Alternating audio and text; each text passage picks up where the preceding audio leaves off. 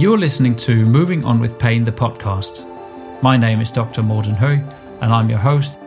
This podcast is presented by the Danish Society for Pain and Physical Therapy, a not for profit organization that is focusing on providing access to high quality pain related content for our members and everyone else with a clinical interest in pain and science. Hello and welcome to you, Professor Harris. Thanks. You're joining us from Sydney, right? Yep. Yep. How's the weather down there right now? It's uh, raining and miserable. well, similar here, but but it's afternoon your time and and we're morning time here, so we do have a bit of sun, but it will be messed up during the day, I reckon. Yeah. And how's the COVID doing? Yeah, it's pretty steady. Um, we get uh, between 10 and 20 cases a day in our state, um, which is doesn't seem like that much, but it's enough to still be put on the newspapers every day. yeah. yeah. But at least we can talk online then. Yeah. You yeah. you were supposed to be in Denmark this week, uh, last week, weren't you?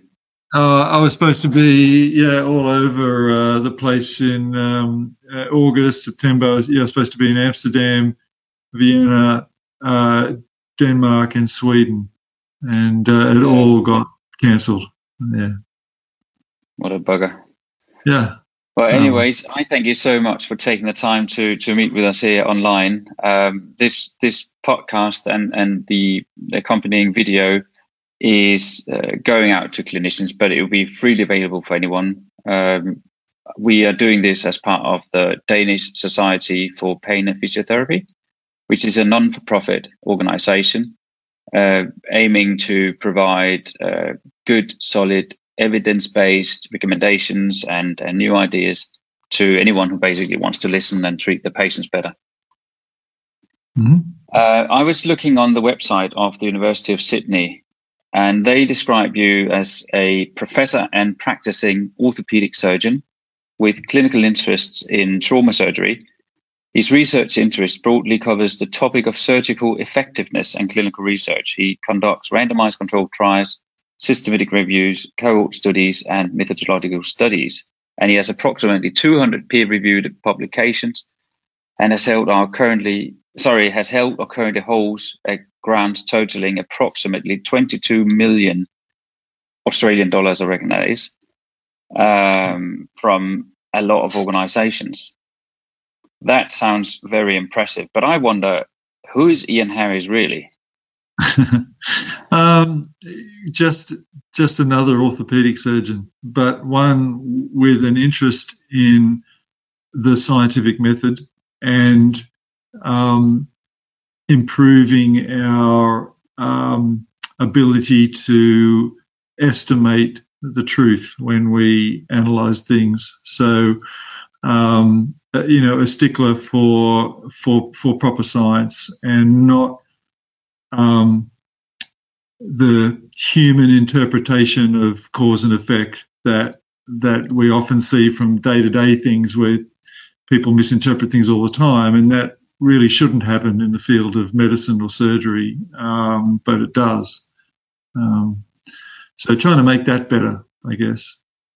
Do you think that's inherent in us as humans that we try to do it that way, or or is it something we just didn't sure. see no, along no, the way? That's, that's, that's that's how we evolved um, uh, so well. Uh, you know, we we didn't evolve to do carefully uh, constructed scientific experiments where patients are partitioned uh, based on risk and then outcomes assessed and statistical tests applied. We, we didn't evolve to be like that. We evolved to see two things happen at the same time or roughly the same time and to immediately make uh, the mental shortcut that these two things, one is causing the other uh, and that they're associated.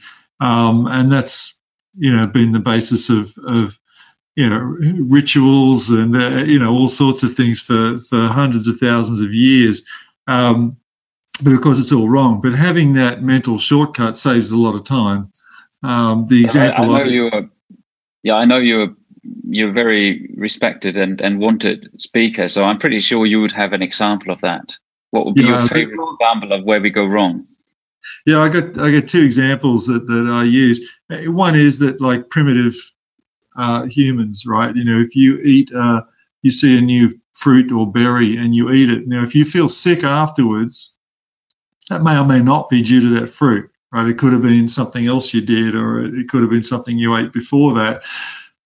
But you immediately associate that, you do, and you don't eat that fruit again. Now, you know, if yeah. you're starving to death and it's the only thing left, you probably try it again, but you're not going to do an experiment. You're just going to say that fruit made me sick. And the more humorous example I give is of my, my older sister, who, when we were children, we, we weren't allowed to have sweet foods and things like that. And, and one day when we were young, she was given a donut at school and ate it and got sick afterwards. Um, and now she's over 60 years old and she still doesn't eat donuts because they make her sick. Um, and she can eat cake. She has no allergies. She she can eat all the ingredients of a donut. There's no problem there. Um, that's, that's, very interesting. Yeah, but, I had a similar experience once with uh, tequila. I don't know if that counts. yeah, I mean, it's it just things like that. And you're like, okay, donuts make me sick. That's clear. Yeah, it's very yeah. clear to us but but you've got to you know sometimes things are obvious and sometimes causal associations are very clear um, you know and and uh, the classic example there is we know that the uh, the uh, crowing of the rooster doesn't make the sunrise um, mm. you know uh, we're, we're smart enough to work out a lot of things but when it comes down to the effectiveness of treatments when we don't really know what would have happened to the patient if we had not treated them. Um, that's the that's the counterfactual, and we're not really we're not really geared up to consider the counterfactual, you know, and we just operate on people. In general, people get better afterwards, and so we think that they get better because of the surgery. We never ask ourselves, what would happen to that patient if I'd have just not done the operation? Would they still have gotten better? Um, and unfortunately, this is the kind of mentality that kept um, bloodletting um, on the top of the medical treatment list for 2,000 years, and that was what doctors did. They didn't really have much else. And it wasn't until other things came along that that fell into disrepute. Um, otherwise, that was the treatment. That was the treatment yeah. for just about everything. Um, it was even the treatment it was even the treatment for blood loss, you know, which was yeah. just crazy. Um, but it just, you know, what you're we, saying is that if if we just follow the way we sort of were maybe evolutionary treated or intended to be, then then things might not go as well as they could. So we need that extra layer of cognition or, or afterthought. Is that what you're saying? Yeah, humans are not naturally good scientists. Mm a good human doesn't equal a good scientist. So yeah, I, I, noticed you said you said at one point in in a lecture I saw uh, from 2018 on YouTube where you said you have to have the evidence that the treatment works, not the theory. Oh yeah, that uh, resonates is, really well with me. Would you elaborate? Yeah, so this is a huge problem with surgery in that most new surgeries that get developed are developed based on a you know, seemingly plausible theory, uh, biologically plausible theory as to why this operation might work. Um, the trouble is, you can probably make up a biologically plausible mechanism for why any operation might work, um, and and that's great if you want to explain how it works, but it doesn't tell you that it works. And mm. history is, is littered with these examples. And the first placebo controlled trial done in surgery was on um, uh, treatment for angina, uh, chest pain for, for cardiac problems, where they ligated the internal mammary artery, which just runs down the inside of the chest wall. And the theory was that if you ligated that artery, which wasn't all that important, it just gave blood supply to some ribs um, the blood flow would then be diverted to the heart. So the heart would get more blood. You know, oh, that's fantastic. You know, why didn't you do that? And and so they did it. Um, and, and again, it was it was based on plausible mechanisms. They actually even did the animal experiments where um, they tied off the artery and they showed that the blood didn't flow through it, and instead the blood flowed elsewhere. I mean, they didn't really need to do that experiment, but but they did it. Um, and then they started doing the operation on humans. And when they did it on people who had angina, um, no surprises. Uh, at some time after the operation, they didn't have angina, and that's because angina doesn't last forever. It, mm. it's something that passes, you know. But they all thought that they, patients got better because of the surgery, and it wasn't until the first placebo study in surgery. So that operation was brought into practice in 1939 and in 1959, in the New England Journal of Medicine, they published a randomized placebo controlled trial showing that there was no difference whether you ligated the artery or made an incision there and pretended to ligate the artery. Yeah. Um, but it just, it, people didn't think of that. They didn't think, what would happen to this patient if I didn't operate on them? And, and I've got an explanation as to how it might work, therefore it works. That's, that's yeah. a big jump, and we shouldn't be making that jump. No, I think there's a there's a tendency out there that we try to explain our success through the theories and yes. not by comparing it to a an equivalent. Yeah, uh, I, I, see that as as you know very well in in physical therapy as well. And I think yeah. I don't know what you think about this, but maybe in if you look at pharmacology, that is really targeted at a molecular level, and and to a very high degree, you can sort of target it so you can really do stuff that is really specific. Whereas surgery and physical therapy and that stuff uh, isn't that clear cut on a molecular level. But even if you can target it at a molecular level, the theories doesn't always, you know, hold true, do they? For instance, uh, the the the use of of antidepressants uh, yeah. was was an example of that, wasn't it? Where where the yeah. comparator wasn't really a good comparator. No, that's a classic. You know, the, the selective serotonin uptake rehib, uh, inhibitors, SSRIs. And so what they did is they they gave them to people, and it seemed to treat their depression. And so, because it increased the serotonin levels in the brain, they said, "Oh, well, serotonin must be the happy drug in the brain, and the lack of it causes depression." It's a little. It was a little bit backward engineered. The the yeah. uh, the uh, the um, explanation. But then they did studies with um, SSREs, which are selective serotonin reuptake enhancers, that had the exact opposite effect of the SSRIs, and they found that they treated um, depression just as well. And then, of course, they uncovered lots of hidden studies which showed that the SSRIs didn't really do anything um, for most patients with depression. Um, so you know, again, it was kind of like, well, this must work because there is an explanation somewhere. I, I don't know what it's grounded on, but it's there. That's all I yeah. need.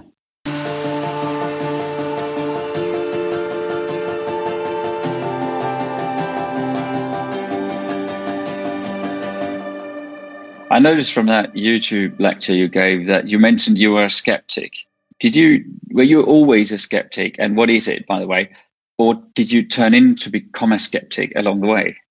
Yeah, so I, I was always um, uh, fascinated by science and the scientific method, and and I would watch things even as a child where you know somebody would do some simple you know controlled experiment where they randomized them and then treated them the same, and, and I'm going, this is fantastic, you know, like how how brilliant is this? And and it was this kind of I got uh, attracted by these uh, MythBusters things, you know, who, yeah. people who go around and and challenge uh, faith healers and um, uh, uh, psychics and yeah, things like that. His, Randi, what's his name? Exactly, James Randi yeah. and uh, James people, Randi, and right.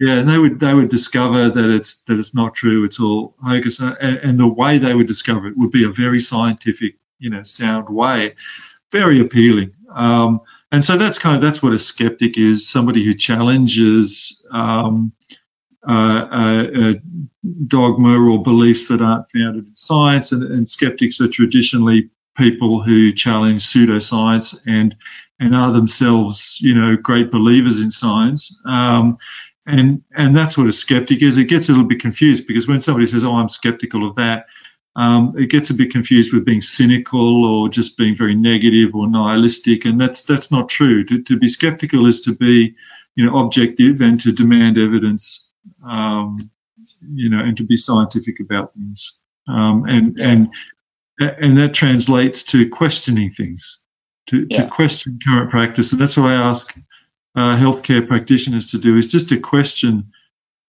what you do. Don't just accept it. Uh, you know, I, I started operating and doing all the operations that my teachers taught me. I, you know, because I figured they must be effective because otherwise they wouldn't be doing them. It didn't make sense to me that they wouldn't be effective. It was only after I saw that a lot of things that we do really don't work, I started questioning it and found that a lot of things that I was doing really didn't work. Yeah. Was that yeah. was that how you came about writing the book Surgery as an Ultimate Placebo? Yeah. Um, so yeah, I was definitely in that in that vein, and that's the the book is really kind of like a skeptic's look at at surgery. But what led me to write it was a couple of things. First of all, the the whole idea of um, surgery being not effective was not very well understood. Uh, maybe it is these days, but 10 years ago, this is something that you would say to patients, oh, that operation doesn't work. And they'd be like, what do you mean? I mean, people do it. Why would they be doing if it doesn't work? Like it's, it's an operation. It's not like a pill. People understood that a pill might be rubbish, but an operation, like, yeah. like fixing your car, it, it, is, it has to work. Um, and so uh, to, to get the message out there that, that surgery should be treated – um, you know, by the same standard of proof as any scientific endeavor or, or any particularly invasive, risky, costly procedure that we perform on humans. You know, we shouldn't be doing it unless it's been adequately tested.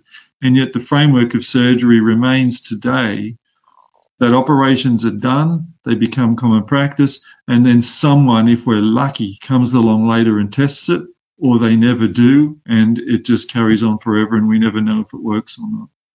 No, true.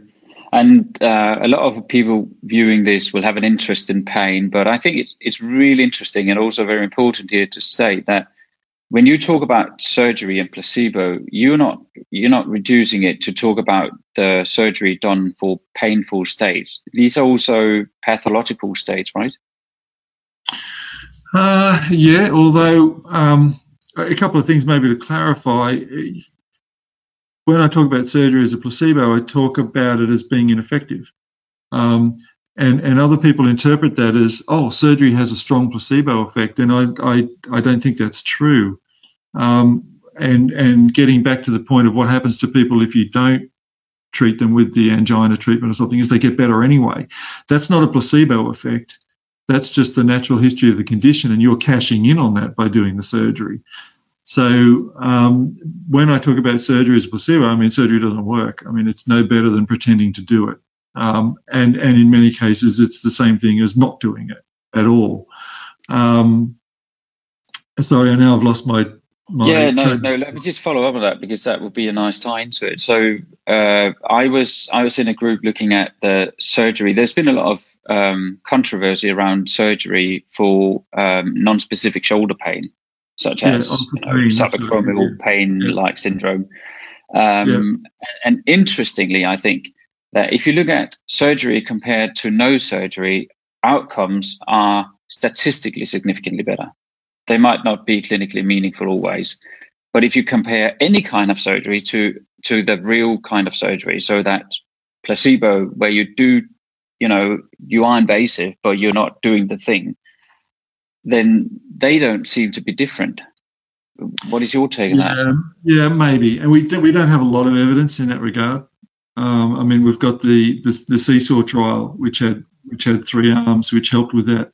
Um, but there isn't a lot of evidence. We're, we're actually doing a study at the moment where we're pooling a whole lot of surgical studies that compare the surgical procedure to another surgical procedure and compares it to not doing a surgical procedure at all to try and tease out this this if there is a placebo effect. Um, but um, if you just look, and this is the other thing, there's an article um, that came out in Journal of in uh, Arthroscopy, the Arthroscopy Journal recently, which uh, basically rubbished placebo studies, and they looked at them and they said, "Oh, these studies have flaws." We've found flaws in them. Um, therefore, they're rubbish. We should just be relying on our own judgment. We wrote a response letter to that. Uh, that was back in March, I think, or February, uh, saying that what they're saying is that these studies aren't perfect. There's flaws in there's flaws in every study, right? There's the, you know you could you throw out every study ever done because there's no such thing as a perfect study. Therefore, we shouldn't be looking at these studies. And and and and and I'm like that's the opposite message. If there's flaws in the study or these studies you know weren't blinded well or the follow up wasn't good or something like that, then we should be trying better.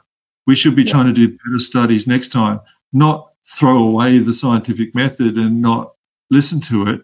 Um, but that interestingly, that letter that we wrote uh, got uh, lost in the system, um, and that's unfortunate. Uh, yeah, yeah, got very much lost in the system. And some months later, we tweeted at the editor and said, "Hey, what happened to our letter?" And they said, "Oh, it's not. You haven't submitted it properly." And so we wrote back to him and said, "Here's a copy saying that it's been successfully submitted three months ago." And he's like, oh, oh, sorry, there's a glitch in the system. We'll get it published straight away. Now, that was in July. Um, it still hasn't been published. I got I got the proofs today and checked oh, the proofs okay. And said they're fine. Go ahead and publish it. So it still hasn't actually seen the light of day. So by the time it does, nobody would have remembered the original study that we were talking about. But um, but pain, you're talking about pain. Yeah, pain in particular is where you need good science to determine an effectiveness. So, for example, if I was doing an operation to straighten uh, crooked legs, uh, which is an operation we sometimes do, I probably don't need a placebo controlled trial to do that. I can measure the angles, I can take photographs of them, and I can see that the leg was crooked beforehand and that it's straight afterwards. Um, not much of a placebo effect, not much need to, to do the trial. I can measure the angles pretty accurately on, a, on an x ray.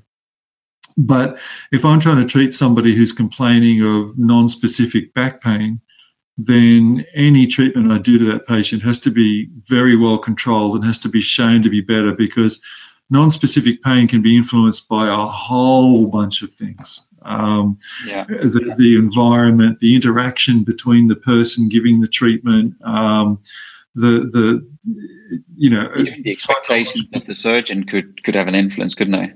Yeah, yeah, a whole lot of psychological factors could make the patient seem like that they've improved when perhaps they haven't improved that much. And yeah, so when you've got pain, you really need to have a a good um, blinded control, and the only way to do that is with with um, uh, placebo surgery a lot of the time. Yeah.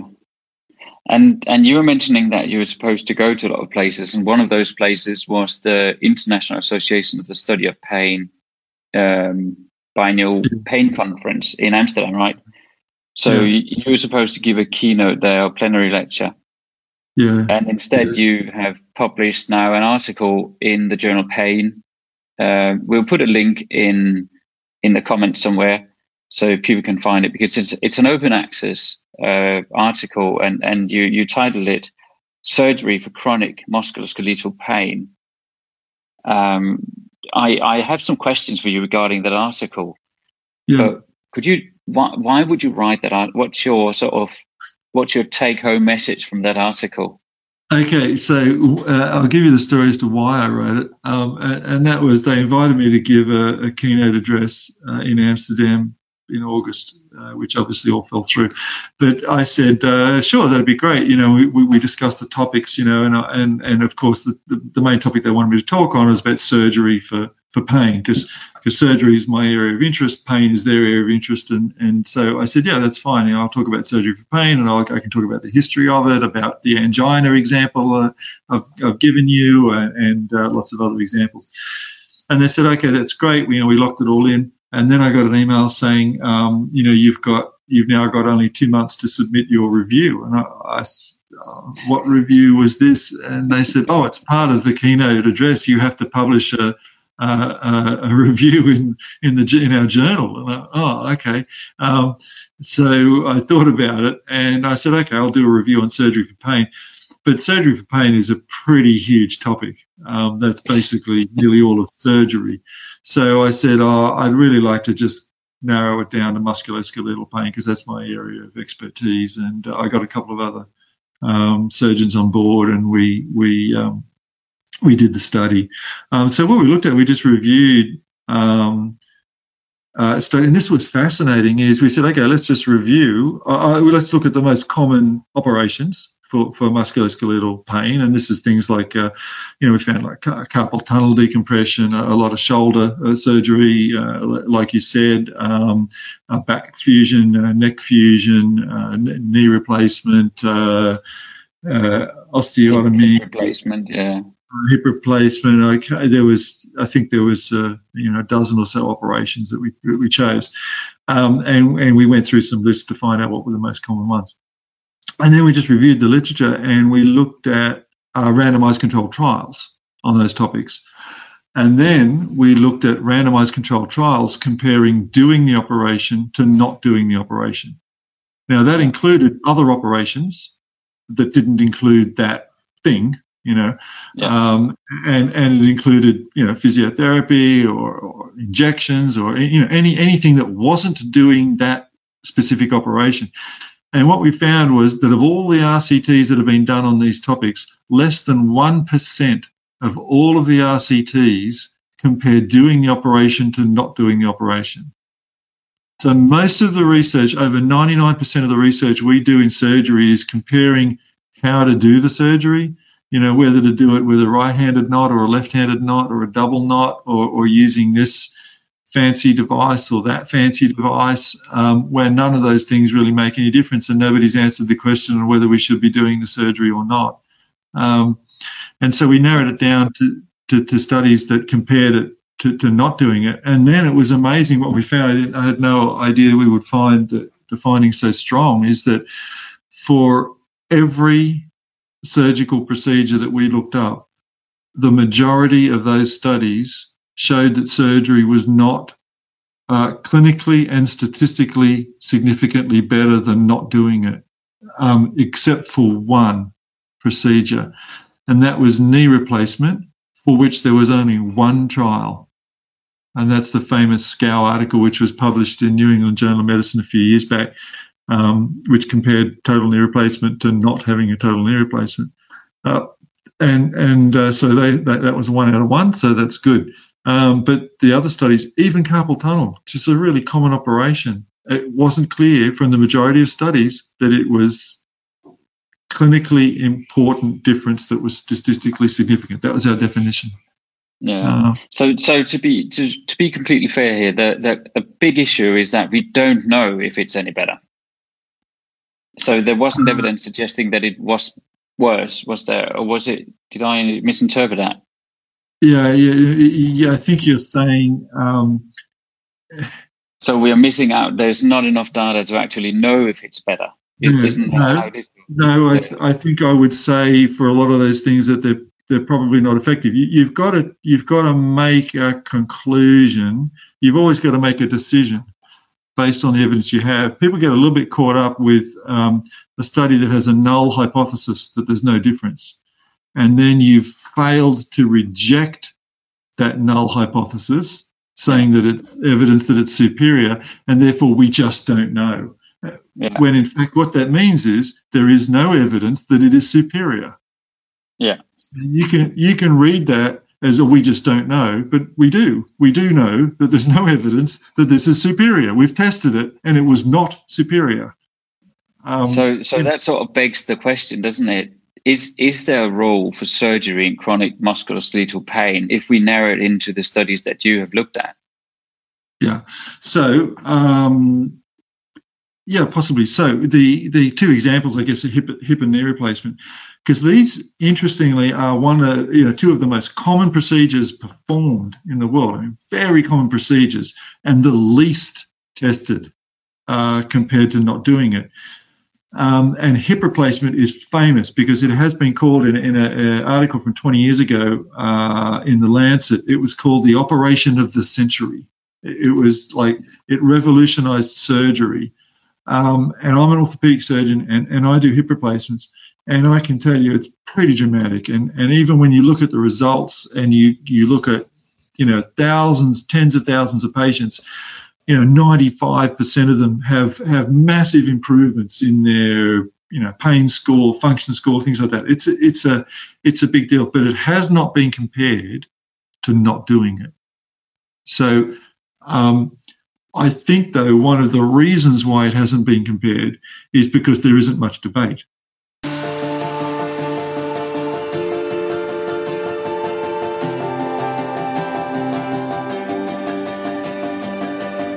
If, if I may, you you are a surgeon yourself, and you're still practicing surgery. What yeah. what?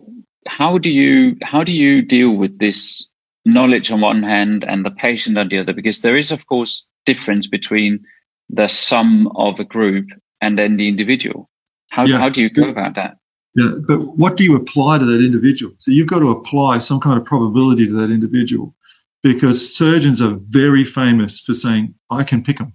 I can pick the ones yeah. that will get better, but there's no evidence that they can. Right? They just can't. And we did this uh, with a recent publication on on um, meniscus tears, where we surveyed dozens of surgeons and said, okay, here's the profile, here's the MRI findings, this is the type of tear, this is the age of the patient, these are the symptoms. Will this patient benefit from surgery, or should they have non-operative treatment? They were no better than chance at guessing who would improve after surgery and who wouldn't. Because the surgery isn't effective, that's why they were no better than chance.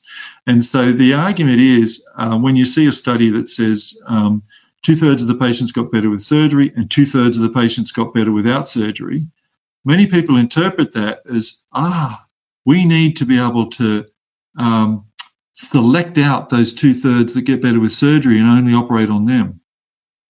Mm. That's a misinterpretation of the findings. What the findings tell me is that two thirds of them would have gotten better anyway.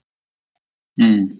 And you never needed to operate on any of them because when you have the patient in front of you, and I get this, uh, you know, all the time. Patients come in to see me. They've got degenerative changes in their knee.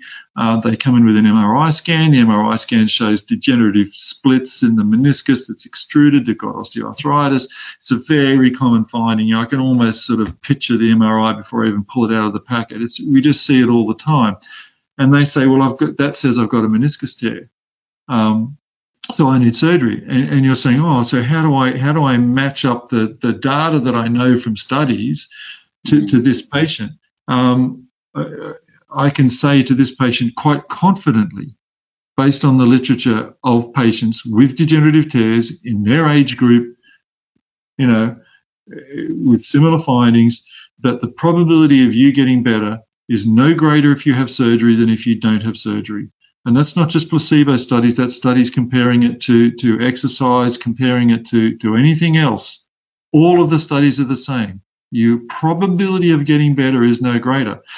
So, yeah, you might get better. In fact, you probably will uh, improve to some degree, but you're just no more likely to improve with surgery. And so that, that's how I apply it. But but other people try and find a way to, to operate. So they'll say, for example, ah, but this patient's got mechanical symptoms. And it's they're the ones. It's the ones with mechanical symptoms that get better with surgery. Well, they reanalyzed one of the famous placebo surgery studies looking at those patients with mechanical symptoms, and found that surgery was slightly worse than not than than placebo for people oh, with mechanical symptoms. It wasn't statistically significant, but it was worse. You know, it's like it just you know, I think I think the whole idea of subgrouping has been the holy grail for many many professions, especially also for physiotherapy and treating low back pain. And and it seems that the evidence doesn't support it at all, as you say. So so our ability to actually subgroup the patients into more effective subgroups is really challenged, isn't it? Yeah, and that, and we and we all fall into the same logical error of post hoc ergo propter hoc. It follows, therefore it is because of. It's the same human error. So yeah. we say, oh, this patient's, I think they've got this muscle problem, and th- you know yeah. they need this specific treatment for it. So I'm going to do that for a few weeks. Keep coming back. Uh, you know, we'll try it for a while. Now, sometime along that treatment path, their patient's their, their pain's going to improve, and the the the therapist is going to say ah, I got it right again. Yeah. And they're, they're the ones you, st- you you keep in your mind when the next one comes in. Yeah, yeah, yeah. Not the ones who didn't come back. Oh, the, the, yeah. the, one that didn't get better, he was, you know, he wasn't a good patient. Yeah. Never no, no, really he didn't do the exercises. exercises. He yeah. didn't do it like I told him to. if only he'd so, stuck to the program. So can I come back to the clinic because I, I think that I, I, I think there's actually a lot of people who want to listen to your message, but when it comes to the clinic, they get challenged by the fact that if you say it's no more likely that you'll be better, then the patient could say, or even even the person themselves could say, the professional could say, so why not do it? Yeah, yeah. Oh no, that's a that's a very common argument. So um, it's an easier argument to refute when you're talking about surgery.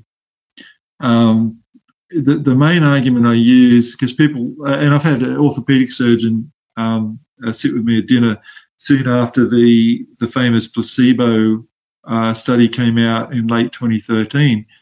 And he said, I think this study's great because I'm going to do arthroscopies on all of them now. And, and I said, I, I, you know, you've, you've, caught my attention. Um, can you please explain uh, what you mean? And he said, because two thirds of the patients get better. What do I care if it's a placebo or you know natural history, or whatever? They get better.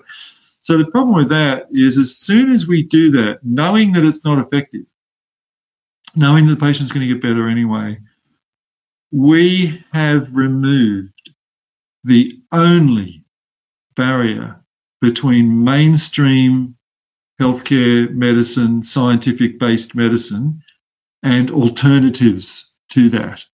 So we've removed the barrier between us and the homeopath because that's the only barrier.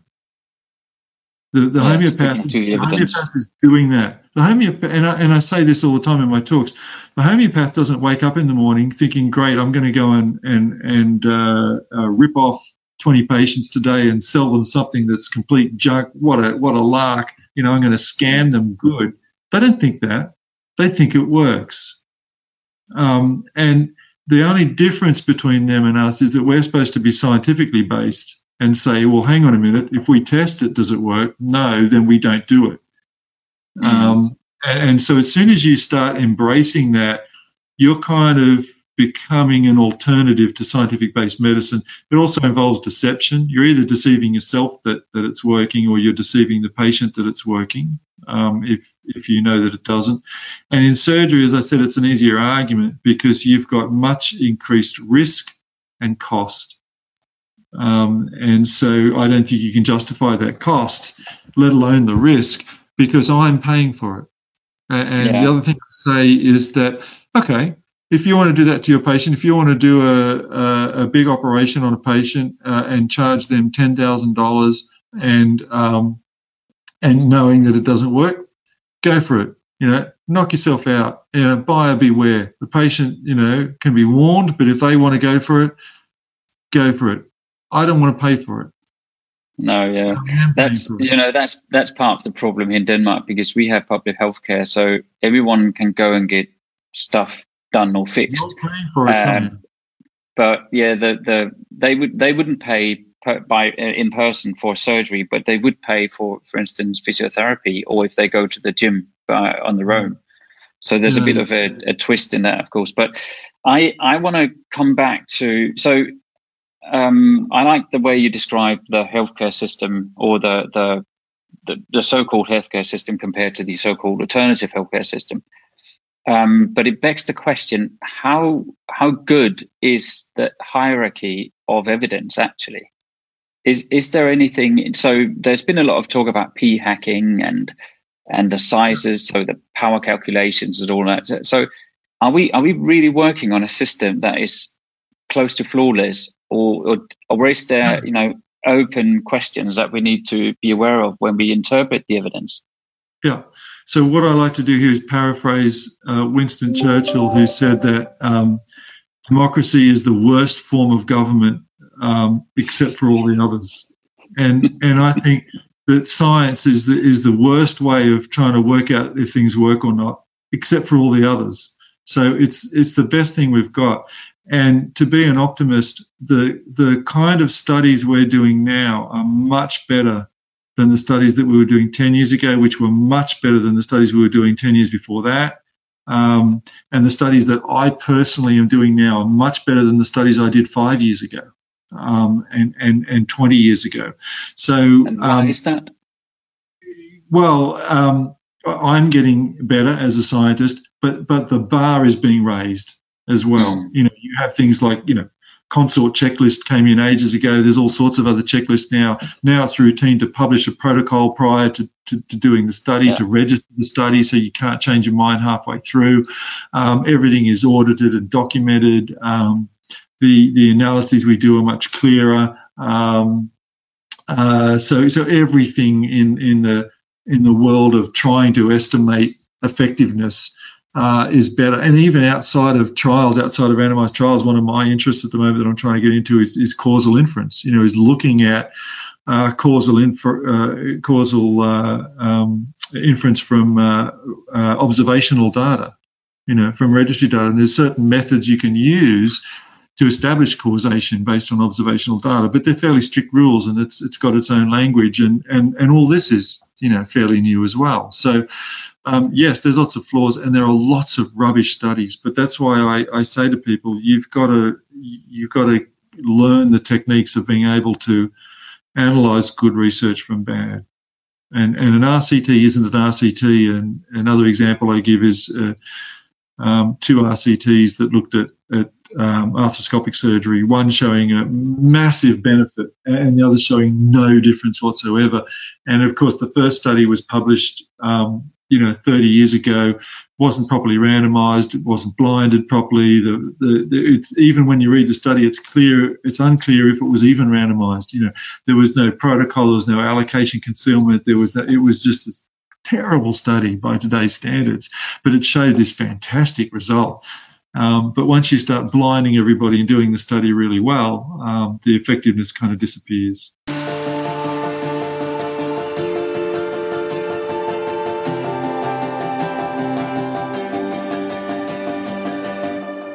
So, do you have any any good advice for people who wanted to be looking into RCTs on their own? Any things that you would say that has enhanced over the years that are more important? So, I mean, yeah, I think yeah. traditionally you would look at the size of the cohort and maybe the publication, so which journal is it in? But what would yeah, be mate, advice? Yeah, they'd be kind of loose criteria. Um, it is interesting that even t- till today, study size um, is is indicative of a better study. And normally because not because of the nature that it's bigger it's because normally to do a bigger study you need more expertise. You you know probably need grant funding and that that means you have to be at a certain standard. Uh, we've looked at this uh, looked at bias in surgical trials and we've found um, that sample size what was important. The other thing that was important was having an epidemiologist or statistician on your team. Um, and uh, but if you want to look at bias, I, you know the Cochrane risk of bias tool is is very good, and that's just been updated recently, um, and so that tells you where to look for bias and where there might be bias. But you know, proper randomization, allocation concealment, these are really important. Um, making sure patients stay in the groups they are randomized and making sure that they weren't lost are probably, you know, that's the, that's what the about, core what about the placebo arm? What what would be sort of in your standard the ideal placebo for let's say shoulder surgery? So the ideal placebo is the is just like the ideal trial is a trial in which both groups are treated the same, except for the except for the one thing you're testing. Same thing with placebo. The ideal placebo is the same operation, um, same incision, same operative time, same post-op physio protocol, um, uh, except with the uh, key ingredient removed. So we're designing a trial at the moment looking at rotator cuff repair, comparing it to non-rotator cuff repair. And each patient's going to have the same arthroscopic procedure. They may have other procedures done in the shoulder at the same time. They may, you know, they'll have a debridement or, or whatever, maybe bicep surgery, something like that. Then they'll be randomized to either finish the operation or stitch up the rotator cuff. Mm-hmm. The post-op protocol is the same, the incisions are the same, the patients are blinded, um, the outcome assessment is the same. So basically, we're treating these patients exactly the same in both groups in every way possible, except repairing the rotator cuff. And what that will tell us is, does repairing the rotator cuff help? But what if, no- what if the true mechanism behind the effect of surgery is not the biomechanical effects it has or repairing but it might be biochemical. So it could be that, say, the surgery, the trauma it causes is, yep. is initiating a chemical That's or biochemical cascade. Very good question. Yeah, and so this is this is the argument is they say, oh, you should have a third arm of people that ha- that don't have any treatment. There's plenty of studies out there looking at rotator cuff repair compared to no treatment. So I, I, I don't think adding that really helps. But your question is a very good one because surgeons will say, oh, so repairing the rotator cuff doesn't help. All I need to do is go in there and do an arthroscopy, and and and that'll be the same. Um, I wouldn't take that interpretation because we know from other studies that doing an arthroscopy doesn't help. Um, mm-hmm. so they've kind of already been done. Um, but to me, the only thing that you can really take away from that from the study, hopefully if we get it done, um, is that repairing the rotator cuff is not necessary. And really, that's the that's what the argument has been. I mean, the argument from shoulder surgeons is that if it's torn, you've got to sew it together again. And yeah. if we do a study that's showing pretending to sew it together again is just as good as sewing it together again, that's got to be pretty powerful. Um, yeah. However they take that, it. That's what you you talked about this earlier. Then then maybe the the narrative will change. So the surgery stays the same, but the narrative, the theory might change. But yeah, look, and, there, and there'll probably be someone else will do someone else will do another study after it, you know. But it'll it'll at least you know, it, it, so, it so being completely naive to surgery, but with a bit of insight into placebo effects, um, I, I, would I would guess that a a sort of acting performance with a skin incision would be the ideal placebo. What what is your thought on that? Uh, yeah, that's well, that's kind of like a sham. Yeah, there's all these definitions yeah. around whether it's a placebo or a sham. Um, yeah, and that's what they've done. They've done in, in, in other studies. Yeah, and then that removes the question that you were asking before. Um, uh, about well, is it something else during the operation that, that made it better? And this is why um, there's actually uh, the ideal study would have five different treatment arms. I'll see if I can remember what the five are. One is the full operation with the repair. The other one is um, the full operation without the repair. The other one is a pretend operation. The other one is non-operative treatment, and the other one is nothing. Yeah. No other treatment whatsoever. Um, ideally, so, in the same patient. Uh, yeah.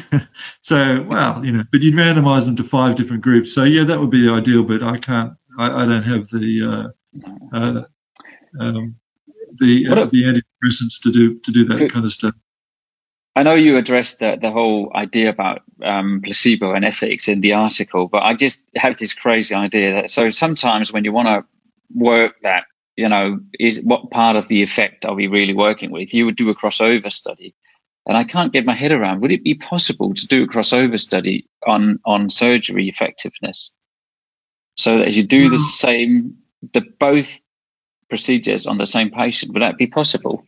Yeah, not really, because once you've once you've done the surgery, you can't undo it. You know, you could cross people over from from physiotherapy to surgery, um, but it's hard to cross them over from surgery because you can't reverse the surgery. Um, so is that is that something that needs to be taken into consideration, not not in the research world, but in the clinical world, that the procedures will do they? I should probably ask, do they have stronger side effects or adverse events than non-surgical procedures for chronic yeah, musculoskeletal pain? yeah, I mean, there's always more risk with surgery. One of the interesting things there is in the in the famous review in BMJ of um, placebo surgical trials um, it kind of makes sense when you think about it, but it's quite startling to report that it's safer to have the placebo than the real operation. And you think, oh, that, that doesn't make sense. And you go, well, actually, it actually does make sense because you're doing less to the patient. Um, yeah, well, that and, would make sense. Yeah, and and people argue against placebo and they say, oh, it's terrible. You, you're putting people at risk without any chance of benefit. I said, well, you, are putting people at risk all the time and you don't know if it's beneficial you know, that's arguably worse. You're doing more so to them. I, I know your time is running out, but there's one question I really want to ask you because I think that is that's probably the way I stand, and and I'm I'm open to reinterpreting or, or changing my mind on this. But how do you feel about surgery as a last stand in chronic musculoskeletal pain? So you have someone they've tried everything, yeah, and they haven't done surgery, and the surgeon believes that there might be an effect, the patient believes there might be an effect, so they're positive expectations. How, how yeah. do you feel about that? There's always positive expectations. I, I I'm not a fan of that, and this is another argument I get: is that well, this patient has tried non-operative treatment, therefore we have to to try operative treatment. And on the surface, that kind of makes some kind of superficial sense. Well, they failed non-operative non-operative treatment, so obviously we have to try operative treatment. But my counter argument is that if you have a procedure in a you know back fusion or, or, or knee arthroscopy kind of thing, um, and we know that it doesn't work. We know that it doesn't work in people who've had pain for a short time, doesn't work in people who've pain, had pain for a long time, doesn't work in people with severe pain, doesn't work in people with mild pain, doesn't work for pain. The failure of another treatment doesn't suddenly make it work. It still doesn't work. The fact that yeah. the patient has tried three other treatments, two other treatments, no other treatments, doesn't change the fact that the operation is not effective. And so it, it shouldn't be done. And, and, you know, and people say, oh, how do you tell the patient that, you know, you're sending them away without any hope, you know, without any treatment? I, I sell it as a positive. You know, I, I, reassure them. I mean, the patients walk into my rooms. You know, they're, mostly they're still at work and they're walking the dog, and I, and I say, look, you you know, yeah, you've got arthritis in the knee. Maybe you'll need a knee replacement one day. You know, I, it could get that bad, but at the moment it's not. At the moment, you're actually doing okay. Um, uh, surgery might make you better. It'll just cost you a lot of money. Um, you know, uh, you could yeah. try this, or you could lose weight, or you know, po- positive suggestions. But but otherwise, um, you know, live a happy life. It's not it's you're not going to be crippled next week. You're still going to be able to walk the dog and do most of the things you want to do. Yeah. Well, I actually think that resonates really well with the signs on on chronic pain in general, and yeah. uh, and and yeah, I, I completely agree with you. So that's that's nice for me to know that there's someone out there agreeing with me. Uh, I, I have tons of questions, and I hope to be able to to you know meet up in person at a conference somewhere. But uh, just before we end, is there anything you want to add or or give out? So most of the people listening to this probably be clinicians, and and the majority be non-surgeons. So is there anything you want to you know leave with us before before we uh, let you go and have a nice weekend? No, just be scientific and and if you aren't scientific, learn how to be.